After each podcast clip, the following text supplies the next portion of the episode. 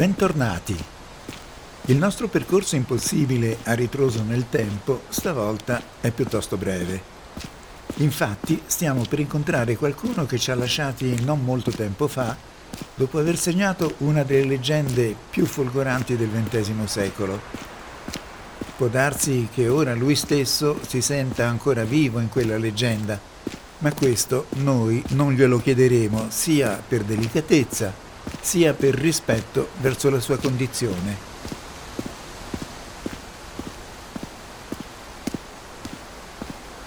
Eccolo, messo su una sedia a bordo pista, totalmente allo scoperto come al solito, quando a Fiorano, finite le prove, si va verso l'ora del tramonto.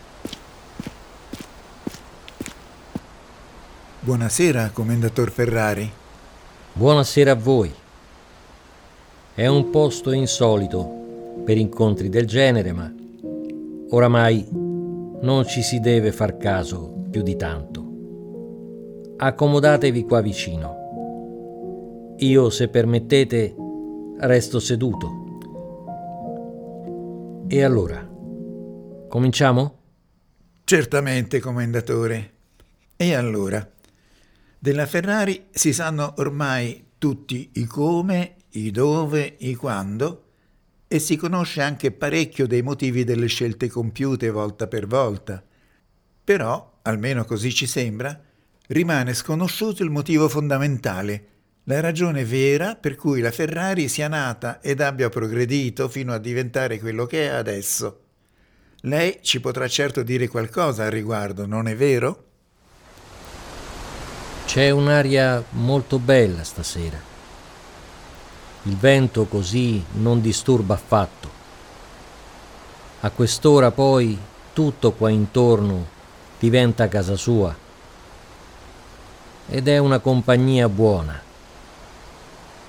Ma anche se non l'avrò detto mai proprio precisamente in una volta sola, mi pare che con tutto quello che è venuto fuori e che seguita a venire, ci si possa rispondere da soli e mi scusi, ma di fronte a certe realtà ogni risposta può essere buona. Però, eh, mi perdoni, commendatore, noi altri quel perché vorremmo saperlo direttamente da lei e, se possibile e naturale, in modo ben definito. E allora pensiamoci per bene. Noi altri qui nasciamo dentro luoghi dove tutte le cose più belle, le cose più care e le cose più importanti vanno a finire dentro la velocità. E perciò la bellezza, l'amore, la forza, la libertà e il coraggio e l'onore, ma pure l'affetto per i propri familiari e perfino i dolori più grandi. Tutto di questo, se si vuole, e se si è capaci può essere tradotto nella velocità. Quindi, commendatore, la velocità è un punto di arrivo assoluto?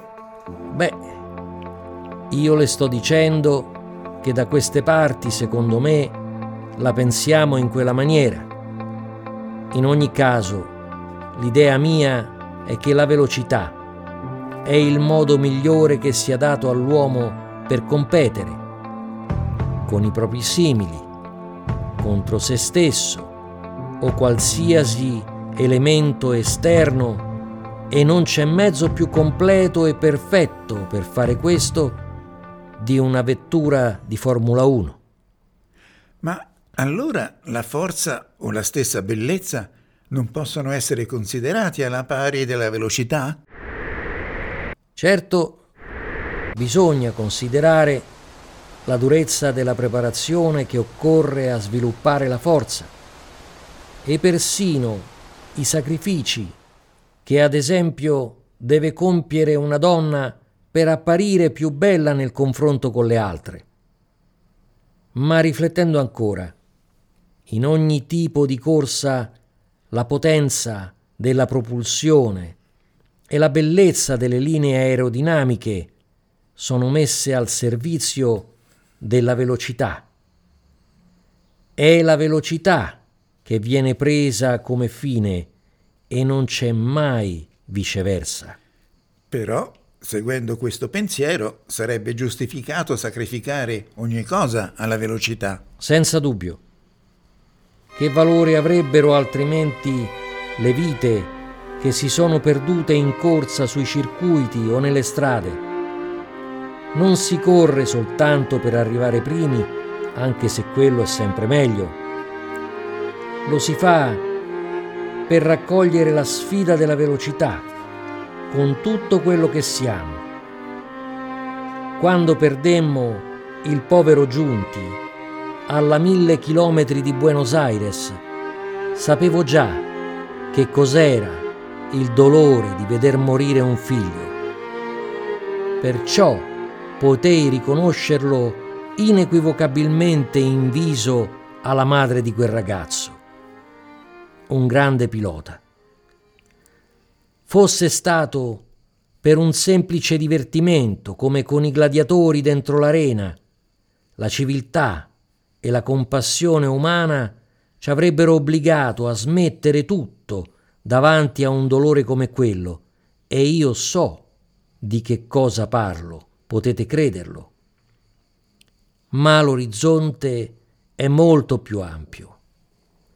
L'umanità affida allo sport una missione che non si esaurisce allo spettacolo o al compiacimento della folla, anche se il tifo è una cosa molto importante.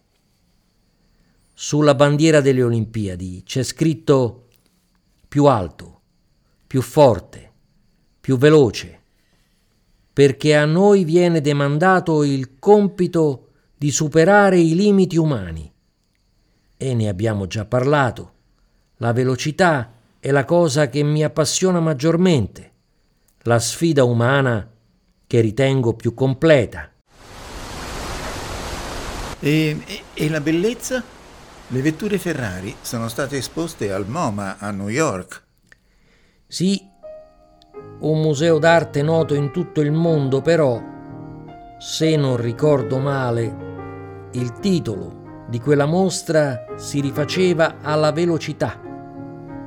La bellezza è indubbiamente presente nelle nostre vetture, ma non è mai esposta come una seduzione fine a se stessa, o peggio, con intenti commerciali.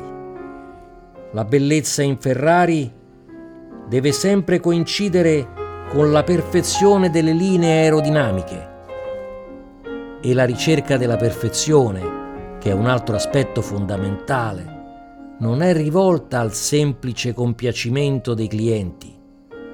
Si studia, ci si addolora, ci si esaurisce le forze fino a snervarsi per ottenere un risultato che prima non era stato mai raggiunto proprio sulla scia della perfezione.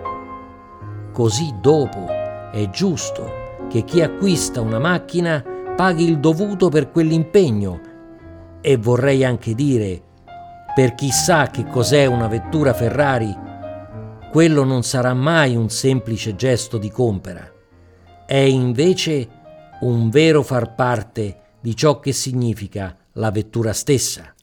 Ma in questa ricerca di perfezione non le è mai sembrato di chiedere troppo a qualcuno dei suoi collaboratori?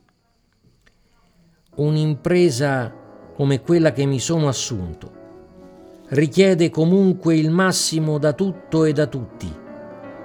La perdita della vita in corsa viene ascritta giustamente agli incidenti, eppure fa parte del rischio da mettere in conto. Per parte mia, sono sicuro di non aver chiesto ai miei piloti un rischio superiore a quelli che ho affrontato io quando correvo e sono altrettanto sicuro di non aver inflitto sacrifici proporzionalmente più grandi di quelli che ho sopportato io stesso.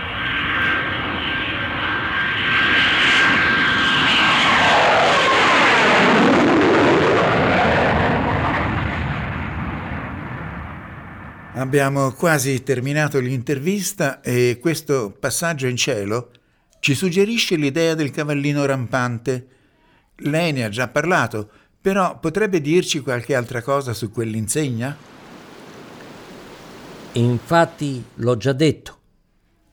Lo stemma del cavallino rampante mi fu donato dalla mamma di Francesco Baracca, l'asso dell'aviazione che morì in combattimento durante la prima guerra mondiale.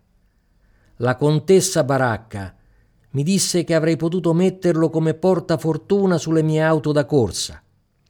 Così è stato fatto. Lo stesso è stato ed è tuttora valido per le vetture Gran Turismo. I piloti della prima guerra mondiale si figuravano di essere gli ultimi eredi dei grandi cavalieri antichi e come questi mettevano insegne proprie sul velivolo che veniva loro assegnato.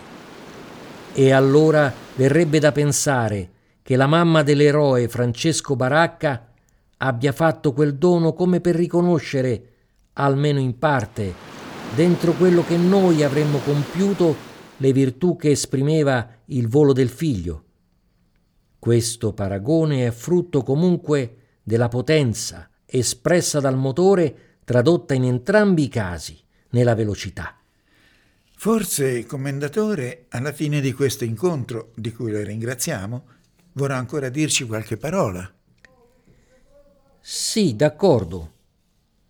Con molta probabilità l'uomo è vicino al momento in cui verrà definitivamente spaccata la catena del tempo. E allora termini come passato, futuro e progresso verranno messi ai margini del vocabolario se non ne saranno definitivamente estromessi. In mezzo a questo immane crollo, la velocità permarrà invece intatta per sempre allo stesso modo di quando fu generata per la prima volta, perché essa è la parte migliore del destino degli esseri umani e rappresenta addirittura l'essenza migliore del loro spirito. Con tutti i grandi difetti che mi sono stati attribuiti in gran parte a ragione di egoismo, di comportamento irriguardoso verso le ragioni degli altri e quindi di spirito dittatoriale, un merito me lo si dovrà riconoscere senza nessuno sconto. Ho sempre accettato la sfida della velocità, tanto da essere riuscito a segnarla col mio nome, per adesso e per sempre. Bene, signori, grazie a voi e buonasera. Grazie a lei, commendatore.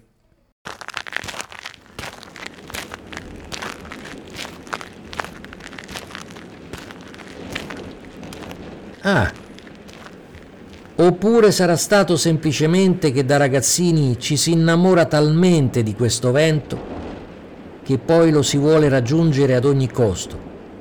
E allora forse ho fatto tutto quanto ancora preso da questa fantasia.